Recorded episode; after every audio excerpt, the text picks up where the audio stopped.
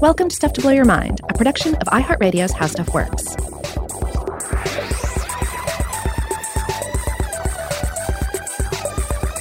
Hey, welcome to Stuff to Blow Your Mind. My name is Robert Lamb. And I'm Joe McCormick, and I want to start off today by proposing a scenario for you to imagine. What if your body included a personal search bar?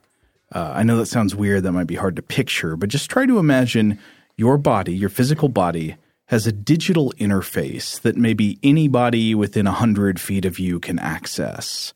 What if your physical body included a searchable database of pretty much everything you ever did or posted on the internet? So, whether you're out at a bar with your friends, or you're sitting on the subway on your way to work, or you're sitting in your car in traffic, or taking part in a protest march, or working out of the gym, or you're on a date, whatever, anybody who could see you would instantly have the ability to look up your personal information. They could find out your name, your resume, your contact info, your workplace, home address, maybe find all publicly available photos of you that are out there on Instagram or whatever. Uh, maybe everything you've ever posted on Twitter or on Facebook or whatever other social media. And more broadly, basically just everything you've done on the internet purchasing history, search history, uh, as well as your location history, anywhere you've physically taken your phone with GPS enabled. I think most of us would probably recoil in horror at the idea that we would ever lose the ability to be anonymous in a public place. But perhaps the horrifying part of imagining this scenario is that I think what I'm describing is not only fairly plausible, in some preliminary ways, this is already the case, at least in principle. All the foundations and support structure of this horrible hypothetical world are laid, and really all that's left to do is just kind of tighten the screws on it. And one thing we know about this world is that there there's no shortage of would-be screw tighteners out there. Nope uh, especially if you can make some money by tightening screws, which you very often can. Uh, so yeah, we, we should already know that there is very little privacy in the modern technology sphere. Our phones, our social media accounts, our advertiser IDs, which are used to track us across the internet. These sources are already used to create profiles in which the you know disparate types of our personal identifying information get correlated with each other and used to serve us ads or manipulate us on social media. But the leap into physical space, where all of our information is easily linked now to our physical body, wherever we are, whether we like it or not, is the frontier that's currently being pushed, and at a very rapid pace. Now, there are multiple ways to make this link, of course. Uh, you know, so linking our digital profiles and all the, the associated data with our physical bodies. A very simple one would be with the tracking devices that pretty much all of us carry with us at all times, the MAC addresses on our phones and our mobile devices.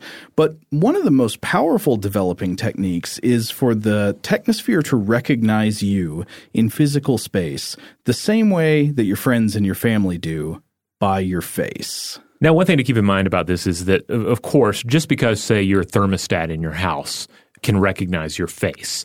That is not necessarily in and of itself a bad thing. In some cases, that could be uh, very helpful, or even it could be seen as a way to, uh, you know, to safeguard the, the, the, the temperature of your home, uh, that sort of thing. Like you could have some sort of a, a security feature. And as we as we proceed through these episodes, we're going to try and keep that in mind. We're going to we're going to try not to color the technology as inherently vile or inherently uh, uh, prone to misuse, but the story of technology is that it is both uh, light and dark. Well, yeah, and that I think there is a big difference between something being inherently vile versus prone to misuse. Mm-hmm. There are a lot of things that are that are created with perfectly good intentions in mind. You can think of lots of great reasons to do most of the worst technological stuff imaginable. Uh, you know, we, have talked before on the show. We we make no secret our distaste for a lot of things about social media, but of course, you know, you can see the good side of something like Facebook. Yeah, or very broadly, you could think of something like banking. Yeah, uh, banking uh, in many respects uh, allows humans to do uh, uh, amazing things, things they wouldn't or otherwise be able to do. to buy larger, um, you know, to buy a property, you know, to buy a vehicle, to Start a business. start a business, and so forth. But then at the same time, very terrible things have been done and are are still being done under the, the broad tent of banking. Yeah, and we can help better protect ourselves from those outcomes by better understanding banking so that we can regulate it properly, uh, which doesn't always get done, but you know, that that at least in theory that is the way to protect yourself. And so today we're going to be taking that same point of view to a series of episodes about facial recognition, science and technology. And this is a subject I've wanted to talk about for a while uh, because obviously this is an issue of increasing significance today. Uh, but uh, actually, just after we landed on this topic, I came across a brand new story in the New York Times that serves as a really good anchor on why this issue is incredibly relevant today. And this article is called The Secretive Company That Might End Privacy as We Know It by Kashmir Hill, published in the New York Times January 18th, 2020. Yeah, it uh, it concerns a, a, small technology company called Clearview AI, which uh, you know just the title of that it, it sounds like it could be fine, right? Sounds very transparent, doesn't right? it? Yeah, Clearview AI. Uh, but of course, this is a facial recognition based artificial intelligence company. Uh, so, so what is Clearview in their own words? What do they say about themselves? Uh, to read from their marketing materials, quote. Clearview is a new research tool used by law enforcement agencies to identify perpetrators and victims of crimes. Clearview's technology has helped law enforcement track down hundreds of at large criminals, including pedophiles, terrorists, and sex traffickers. It is also used to help exonerate the innocent and identify the victims of crimes, including child sex abuse and financial fraud. Now, on the surface of things, that sounds absolutely airtight, right? It, it describes a technology that is used by the appropriate agencies to protect the innocent and to go after the guilty. Um, but then again, that can be used to sell a lot of things uh, in the world. Of course. Uh, so, what they advertise is that this app helps law enforcement identify perpetrators and protect victims of crime. And of course, in some cases, that may very well be true. Obviously, it would be pointless to deny that facial recognition technology, the ability to take a picture of somebody's face and then find out tons of stuff about who they are and how you can find them, you know, it would be pointless to deny that in many cases that would be useful and beneficial to law enforcement. But it is also, of course, just so easy to see how a tool like this could be terrible both in its successes and in its failures. So, first of all, of course, it could fail in catastrophic ways, say with like false matches when police are looking for a perpetrator. Uh, but of course, you know, that's something that can happen with human witnesses too, right? Right. Uh, but then uh, it could also be used effectively if it correctly identifies people to amazingly insidious ends. So how does it work? Uh, it's actually it sounds pretty simple in terms of its user interface. Specifically, what this tool does is it matches an input photo of a face with a huge database of existing photos scraped from the internet. And then it will provide links to the places that those images from the internet were originally found. So, a very simple example I take a photo of you and then I feed it into the tool, and then it comes back with other photos of you and links to the places where those photos were found, maybe your Facebook page, a YouTube video you're in, and so forth. And so when it works, it will provide a direct link between your anonymous face from a picture and the digital locations where all of your personal information may be logged online. Now we're we're not going to look too far under the hood of exactly how uh, the you know the underlying technology of this sort of thing works right now. Uh, there are a number of ways that facial recognition algorithms can actually work, but a very common way is using neural networks. Yes, and uh, and, and for this, uh, for for like a nice succinct uh, description of how this works, uh, I'd like to refer to Max Tegmark's most recent book, Life 3.0, which deals at length with AI and the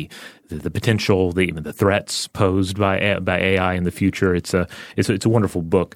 But uh, in in this this one section, he's just uh, summarizing um, how this kind of facial recognition works, uh, and he writes uh, that uh, neural networks have been quote trained to input numbers representing the probability that the image depicts various people. Here, each artificial neuron, and on um, on a, an illustration, they're depicted as uh, circles, computes a weighted sum of the numbers sent into it via connections or lines in this image, uh, from above, applies a simple function and passes the results downward, each subsequent layer of computing higher level features. Typical face recognition networks contain hundreds of thousands of neurons.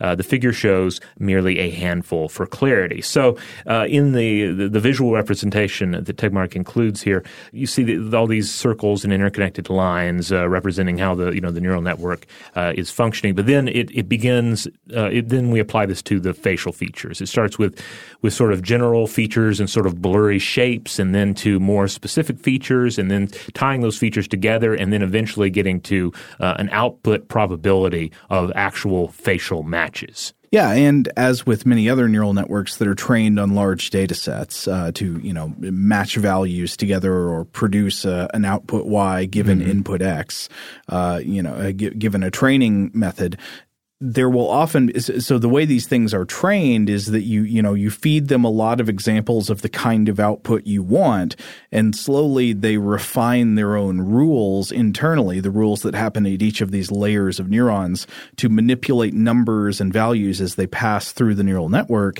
in order to give the output that closely matches whatever you've trained it to come up with. Uh, but that that means that like you can train potentially an effective neural network without yourself really understanding very well exactly what's happening at each layer throughout the, throughout the network. Now, I think it is possible to like sort of get in there and try to dig into it and and see what's going on if you've really got the time and expertise.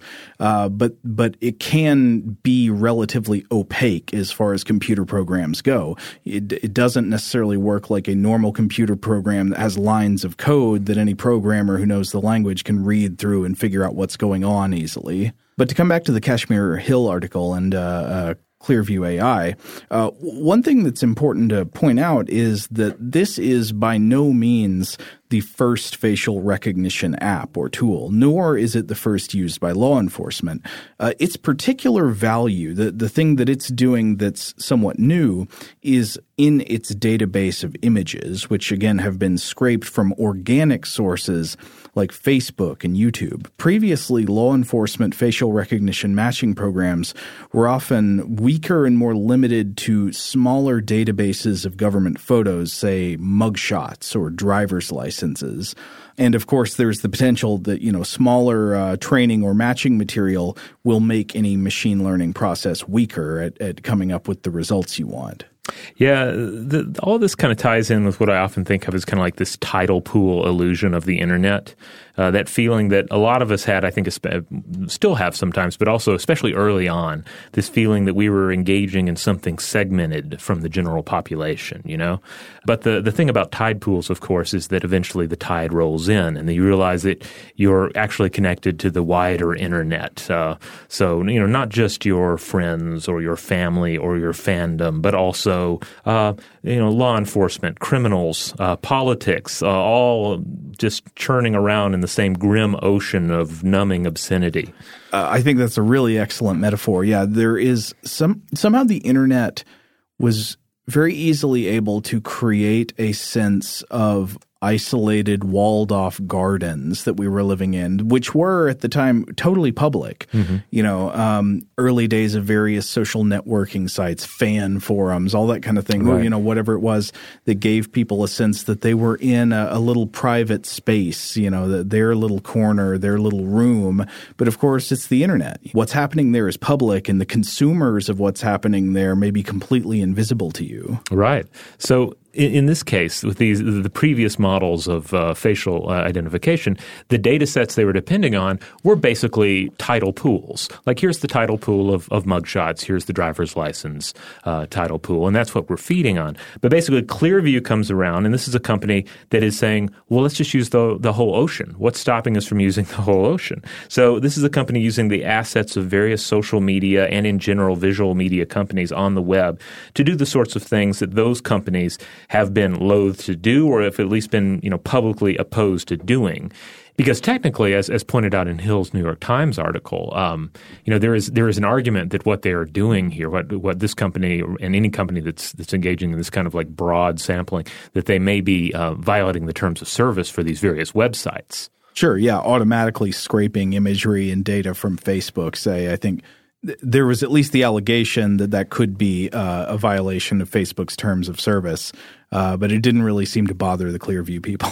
right, right. And I think uh, when uh, Hill reached out to fa- a Facebook representative, they said, well, we may lo- look into that. And so it's kind of an, an open question. Uh-huh. But uh, you know, a lot of this also comes down to something we discussed in our, our look at Jaron uh, uh, Lanier's 10 arguments for deleting your social media accounts right now uh, because it concerns your data, data that you have in all likelihood given away to companies like Facebook, Twitter, and others simply to be a part of the interconnectedness that they sold us. Now, a lot of the time when we're discussing such data, we're discussing behavioral information, right? Your likes, your dislikes, your arousal patterns concerning posts and advertisements. Mm-hmm. But in addition to this, you also uh, sold the devil your face. Yeah. I mean, he um, he's the devil in this case is simply promising not to do anything unbecoming with your face.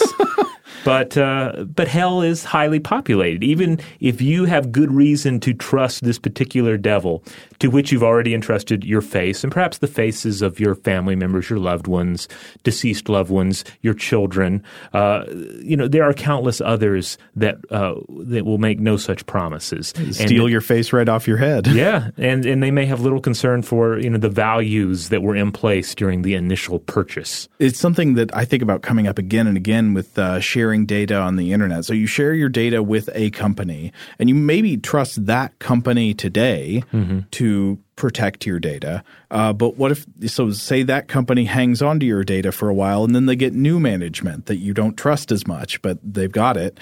Uh, you, you can't get it back. Or maybe they have a security breach and somebody just happens to steal your data from them. You know? Right. It's like, well, you would have trusted the company maybe, but now somebody else has got it.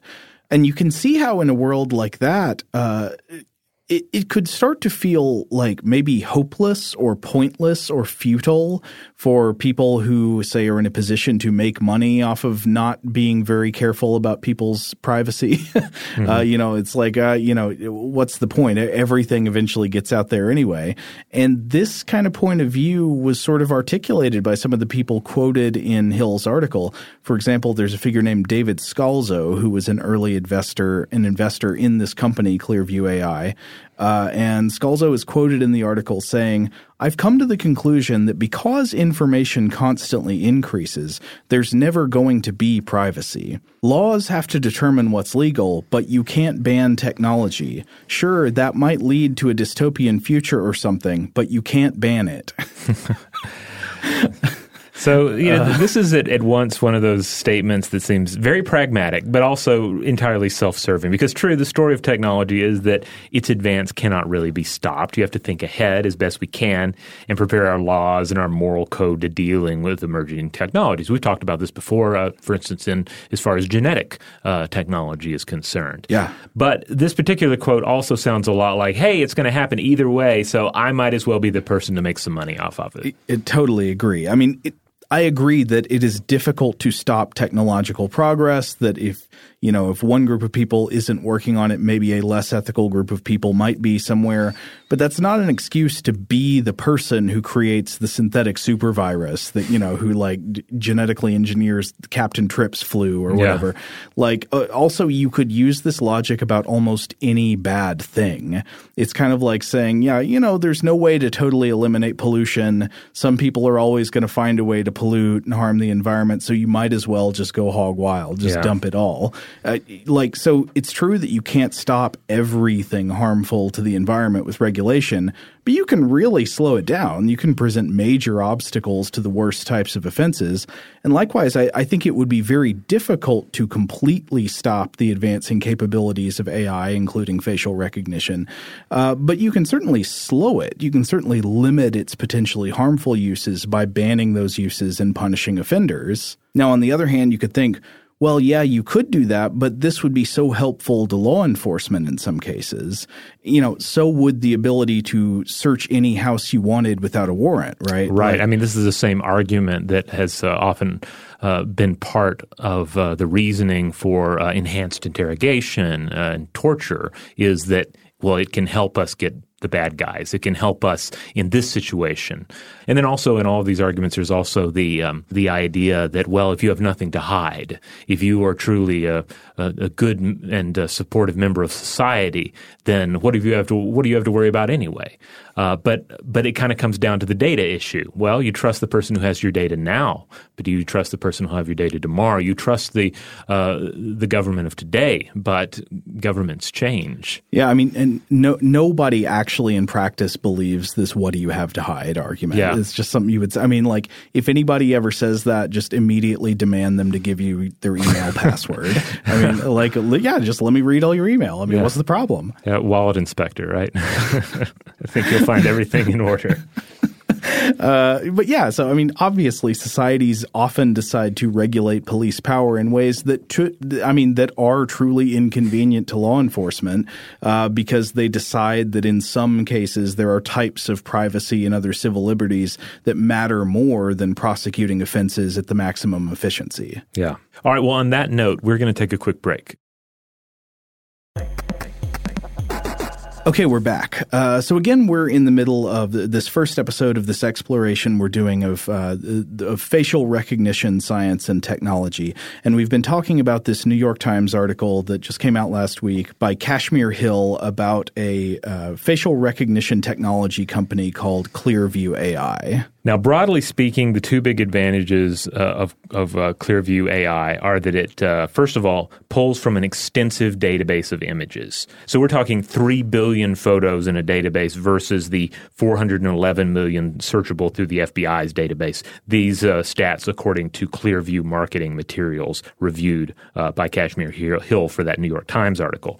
And then, secondly, it boasts a robust enough facial recognition engine built up from academic work by others on artificial intelligence, image recognition, and machine learning.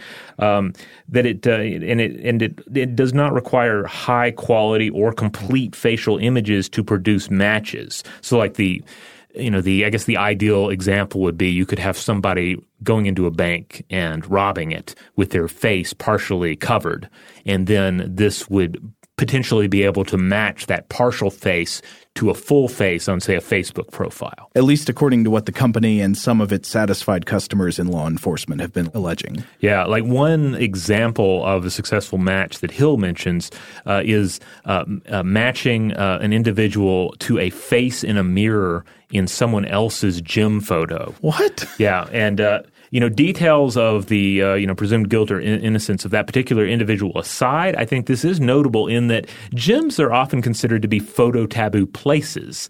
Uh, it, it certainly as far as like other people working out in the gym go. You know, this is uh, I'm I'm not you know an expert on gym etiquette, but it is my understanding that you shouldn't even you know accidentally photograph someone else in a gym, but obviously it does happen. Uh, it just it just No, shows you should not have your phone out snapping pics at the gym, Right. Unless it's unless it's your private gym and you're the only person there. Yeah, or unless it catches bad guys, because what do you have to hide?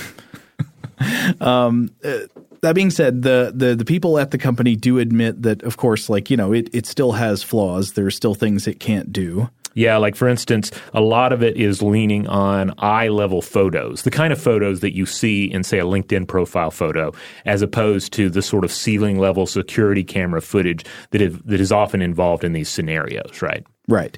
Uh, yeah. I mean, and it's so it's running into the same kind of problems that we could talk about this later in the episode that uh, human beings sometimes have with less familiar faces. I mean, uh, this is a uh, a known thing about human face perception and facial recognition within the brain is that uh, we are much better at recognizing very familiar faces under unfavorable conditions. So, like a partial face, a face at a weird angle, a face in bad lighting. We can do that a lot better if it's a familiar face than if it's a relatively unfamiliar face. Right. I mean, even things like our face in a mirror versus our face in a photo, you know, Yeah. things like that can be distorting. Or if you, yeah, or, um, or more more directly, I find it with someone else's face reflected in a mirror. I'm I'm definitely not used to seeing that, and that'll throw me off sometimes. Do you ever do the inversion test? This is another weird quirk of, of the brain, trying to see if you recognize photos of people's heads upside down. Mm, uh, I know we've talked about that before on the podcast, but I haven't really put it to the test in my own life.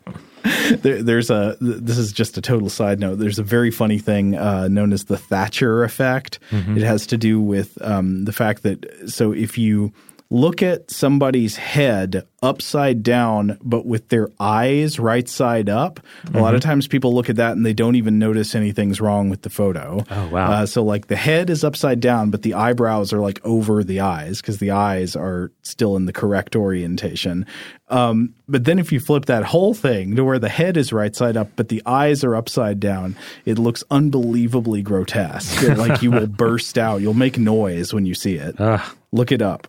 Thatcher effect. But anyway, uh, back to the story about Clearview. So uh, the company claims its product finds matches for an input photo up to 75% of the time. But of course, uh, Hill notes in the article that we can't be sure how often false matches turn up. Uh, she quotes Clare Garvie, who is a researcher at Georgetown University's uh, Center on Privacy and Technology, who says, quote, We have no data to suggest this tool is accurate. The larger the database, the larger the risk of misidentification because of the doppelganger effect. They're talking about a massive database of random people they found on the internet. The doppelganger effect uh, being not that um, not that vengeful German spirits are are actually invading uh, the database, but that uh, there's, there's just a, uh, going to be uh, the larger the, the, pool of people, the more people they're going to look uh, very much like like others. There's going to be uh, more similarity between an increasing pool of individuals. Right. Uh, but at the same time, anecdotal reports from a number of law enforcement officers have claimed that this tool was effective at identifying real perpetrators from photos alone.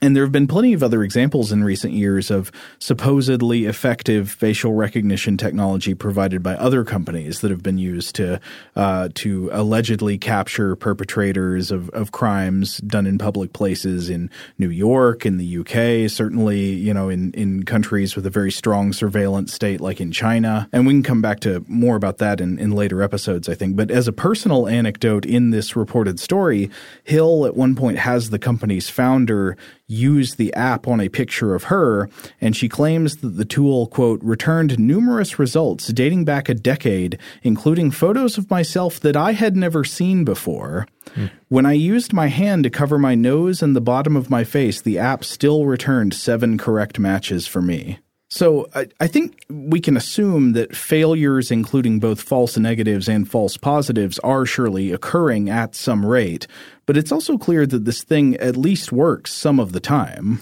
Yeah, and that's enough to to help it get picked up by law enforcement. Also, you know, it helps that there was a it seems like there was a pretty sizable outreach uh, campaign from the company to to to uh, market the technology to law enforcement. Yes, and and we should say, I mean, uh, we're not going to hash out everything they get into in the article, but the, the company has. A, arrived at law enforcement as their primary customers. Before that, they tried to market it in all kinds of ways, including, you know, for like personal uh, use, so like private security things, and for like commercial use, and mm-hmm. even in like political opposition research and stuff. Yeah, but this, uh, uh, but, but you can definitely see the advantage to law enforcement here because a, a detective, for instance, has at their disposal a number, uh, a limited number of talents and tools that are useful in attempting to solve a case. And adding this to the, the, to the toolkit is no brainer because you know larger issues of stability of the platform aside, you know some of these legal issues we potential legal issues we were discussing earlier. Um, you know this would be something you could use in Congress with other techniques. You know you could say, all right, this face seems to match up with this individual. Uh, we also know that this individual was in the correct uh, you know vicinity at the time. You know you could lean on your other uh, detective tools then to uh, to actually make the case. That's not to say there's not potential for misuse here, but uh, I'm just saying you can you can definitely see the appeal and how if everything's working perfectly, it would be an effective law enforcement tool. Yeah, and however effective it actually is, it's clear that this and similar tools are increasingly popular with law enforcement in countries all over the world. If you're one of those people who feels like pumping the brakes on this kind of technology, what could actually be done about it? Uh, well, Hill quotes somebody named Al Gidari, a privacy professor at Stanford Law School, who says bluntly, quote, absent a very strong federal privacy law, we're all screwed. uh, and he's not alone. There are plenty of privacy experts today advocating the point of view that facial recognition technology, or at least some specific uses of it, aren't just something that maybe we should be a little concerned about. They're something that needs to be banned outright. Um, for example, Hill also quotes somebody named Woodrow Hartzog, who is a professor of law and computer science at Northeastern University. Uh, and Hartzog says, quote, We've relied on industry efforts to self-police and not embrace such a risky technology, but now those dams are breaking because there's so much money on the table. I don't see a future where we harness the benefits of, of face recognition technology without the crippling abuse of the surveillance that comes with it. The only way to stop it is to ban it. Hmm. So whether we should do that or if so, what form that ban should take, what whatever is the best way to address it, uh, I, I, think it, it is at least clear that this is a very pressing and uh, like time sensitive issue that that is of urgent public concern right now. Yeah, because again, as the author points out, I don't think any of us want to live in a world where any stranger can, you know, surreptitiously take a photo of our face and then face search us and get all this data on us. You know, I, I don't want for us to build that kind of world for our children who more than any of us never had a chance to opt out of this uh, this face trade you know? Yeah. And that's de- that's depressing to think about you know? Because because you're not thinking about that when you when you share images of your child on um, on Facebook or Instagram or whatever it happens to be um, you know you you just you're, you're wanting to to celebrate that this person exists at all but you're you're laying the groundwork from like you know age zero uh, onward, right? Uh, like this is their their digital history. We were talking before we came into the studio about like if a person wanted to do something about this, what could you do? You can't unpost photos of yourself and data that has already been scraped, but I wonder if maybe you could try to gum up the works by constantly just polluting the internet with false pictures of you that are not you. So you're like sort of uh, like deep faking enough to where you um, you've obscured the visual record of yourself. Maybe, yeah. Mm. Like if uh, I guess it would then depend on uh, the, all those new images being taken in and causing enough confusion in the identification of you. But I don't know. Hmm. Or perhaps like altering your facial appearance with enough regularity that there is no concise version of you, or or at least making it to where then the the AI would have to work a lot harder. It would have to have like a broader definition of what you look like to the point that maybe it skews with uh, maybe it enhances the doppelganger effect. Like I'm thinking about you know like you just you know each day you inject a different portion of your face with collagen or something, or, or, or, maybe not collagen, but maybe uh, just saline.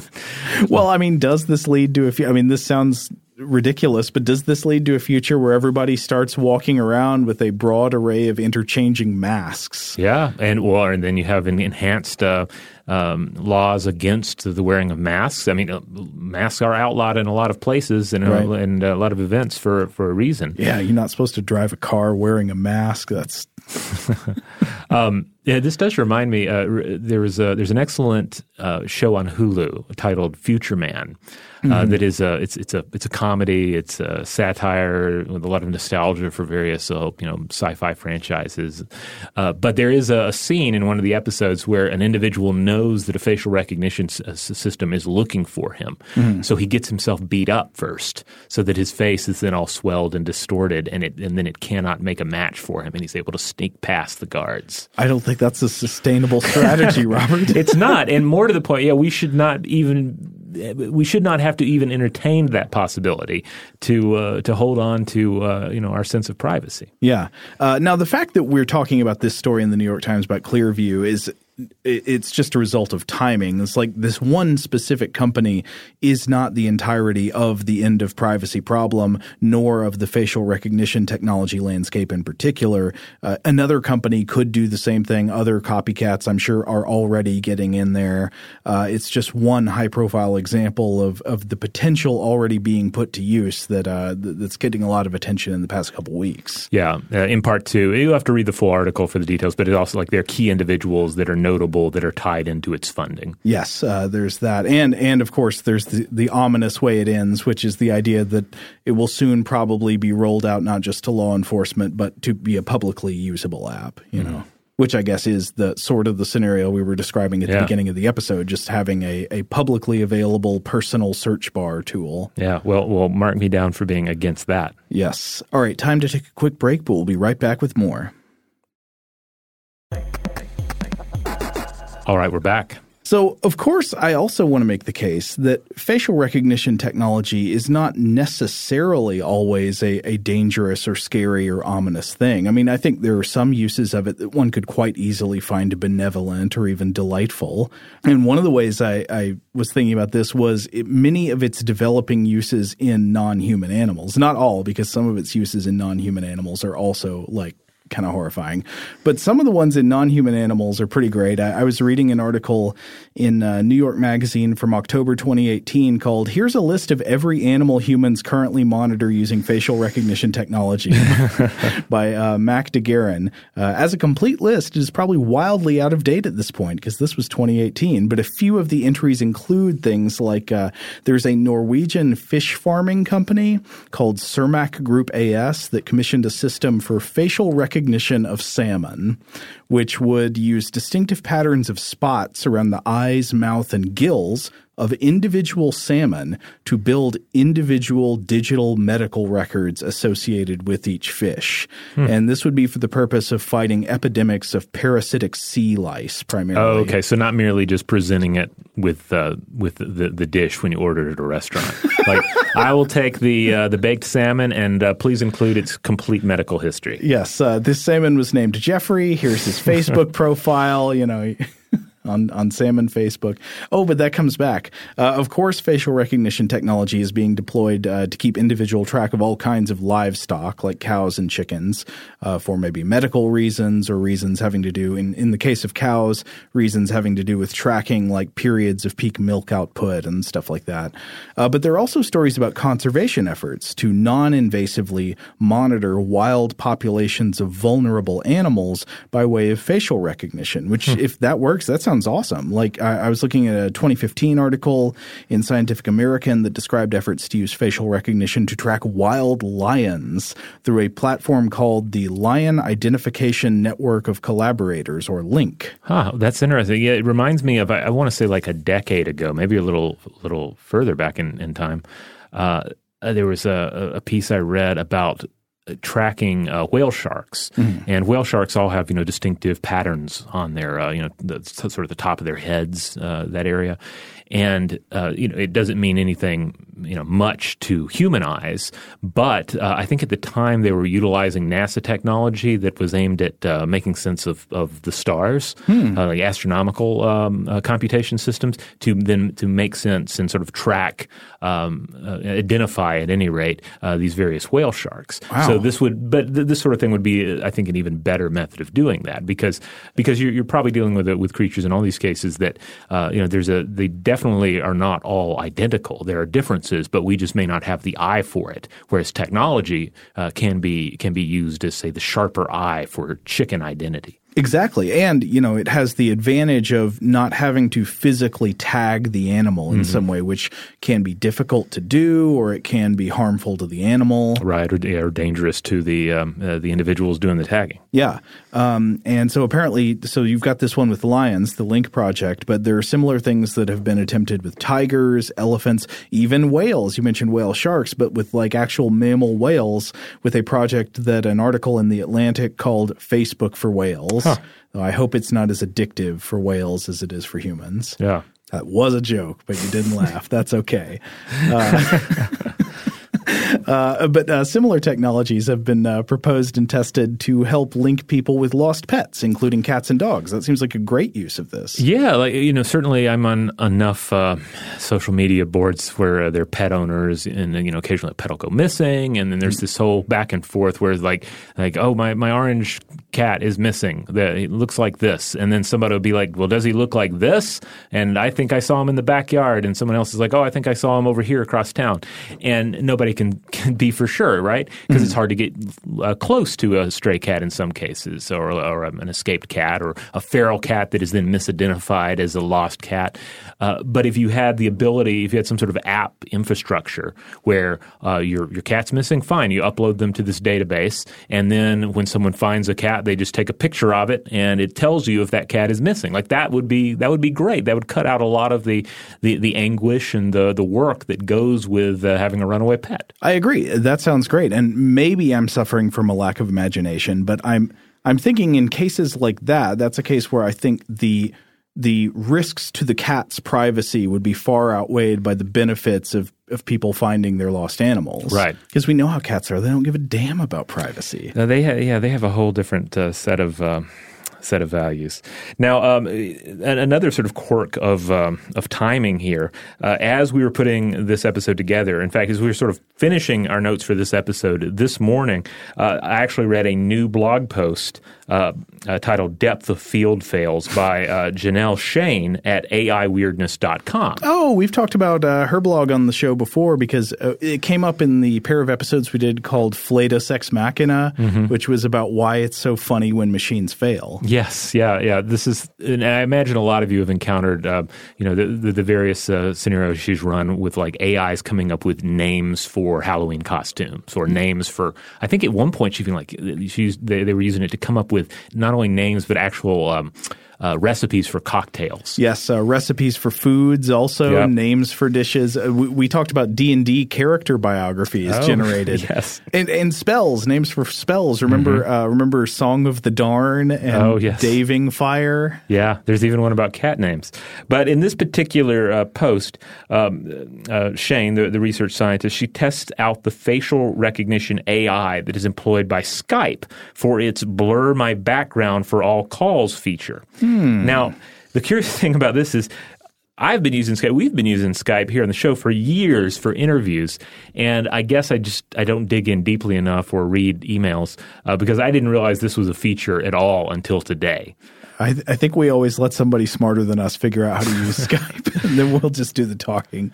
but but it, but it totally makes sense as a feature because Perhaps you do have an ideal environment set up for a call with a business friendly background behind you, but maybe you don't. Maybe you have a fridge with a bunch of notes stuck to it with magnets, and maybe mm-hmm. some of those are like bills or you know, uh, or they have some data on there that you you wouldn't even want there to be a chance somebody might be able to decipher it. Or a bookshelf full of occult tomes that you don't want people to know you've been researching. That that's a good one. Or uh, perhaps you're at work and there's a marker board full of uh, um, uh, you know, of data back there might be something you don't want out.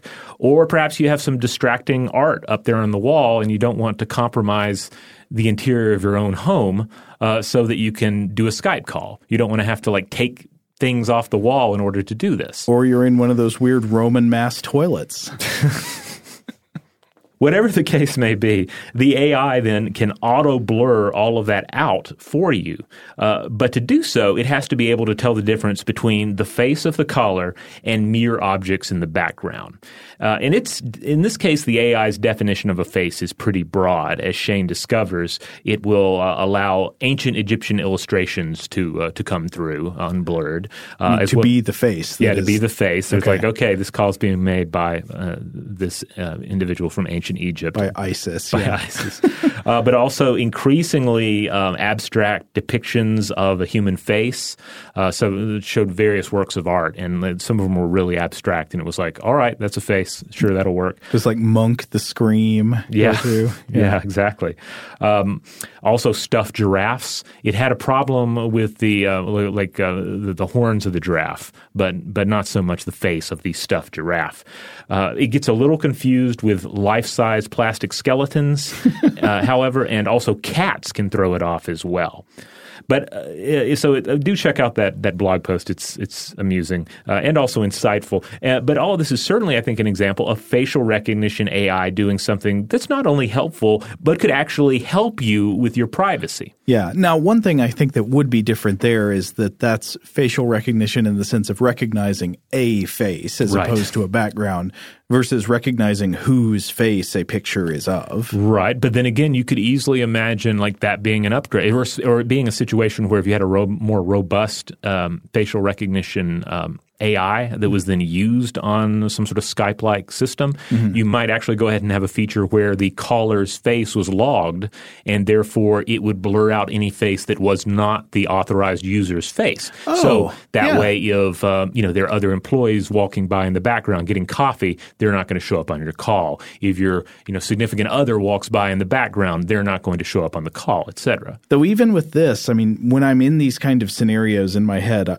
I'm always wondering if there are freaky applications that I'm just not being imaginative enough to to get to yet. Well, let me put on my Black Mirror neural lace cap for a second uh, and think. Um, how about a simple case where law enforcement wants to access an unblurred background?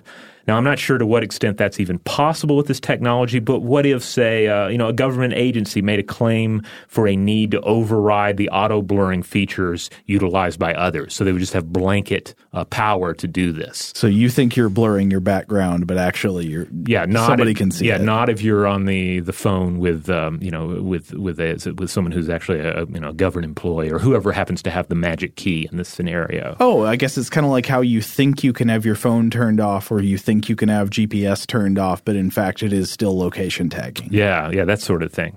Uh, and again, uh, I don't have a, detailed enough knowledge of this particular software. I'm not saying uh, not not not applying this directly to the Skype scenario here, but just sort of thinking in general.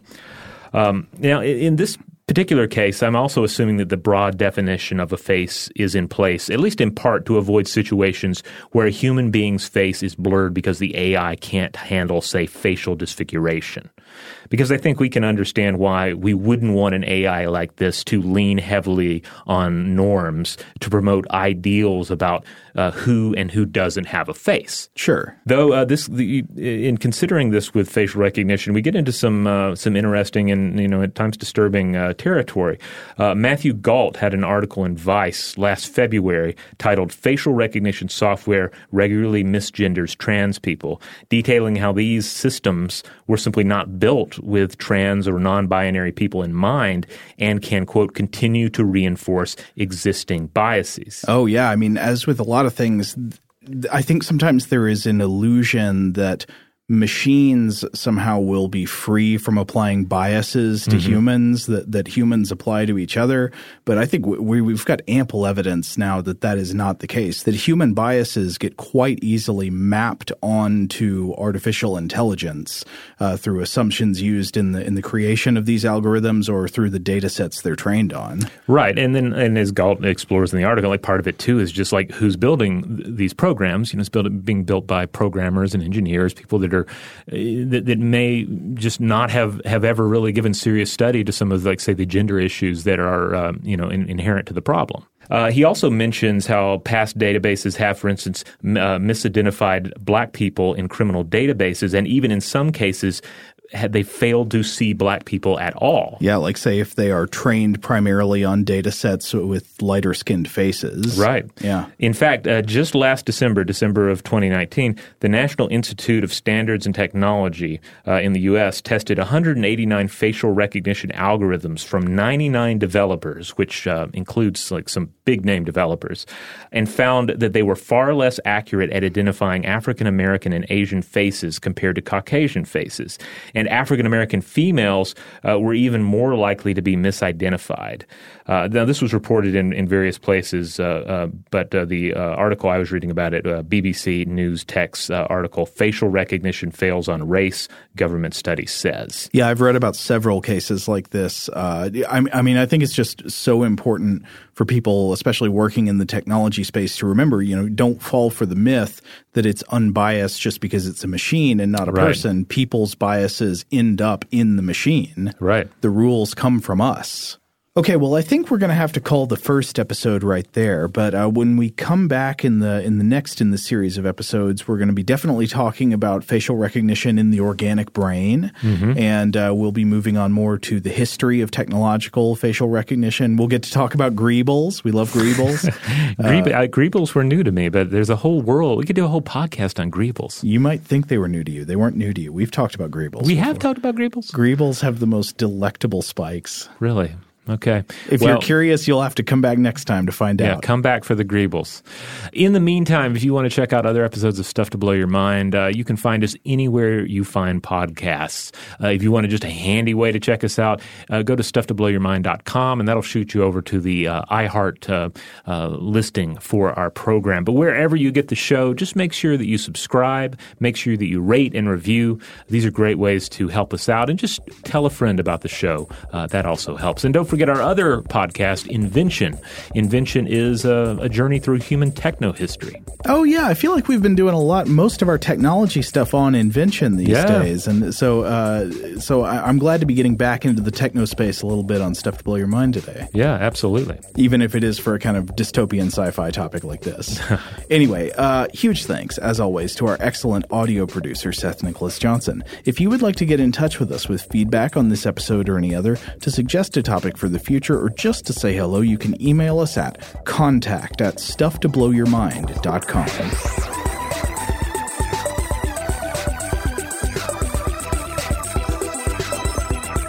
Stuff to Blow Your Mind is a production of iHeartRadio's How Stuff Works. For more podcasts from iHeartRadio, visit the iHeartRadio app, Apple Podcasts, or wherever you listen to your favorite shows.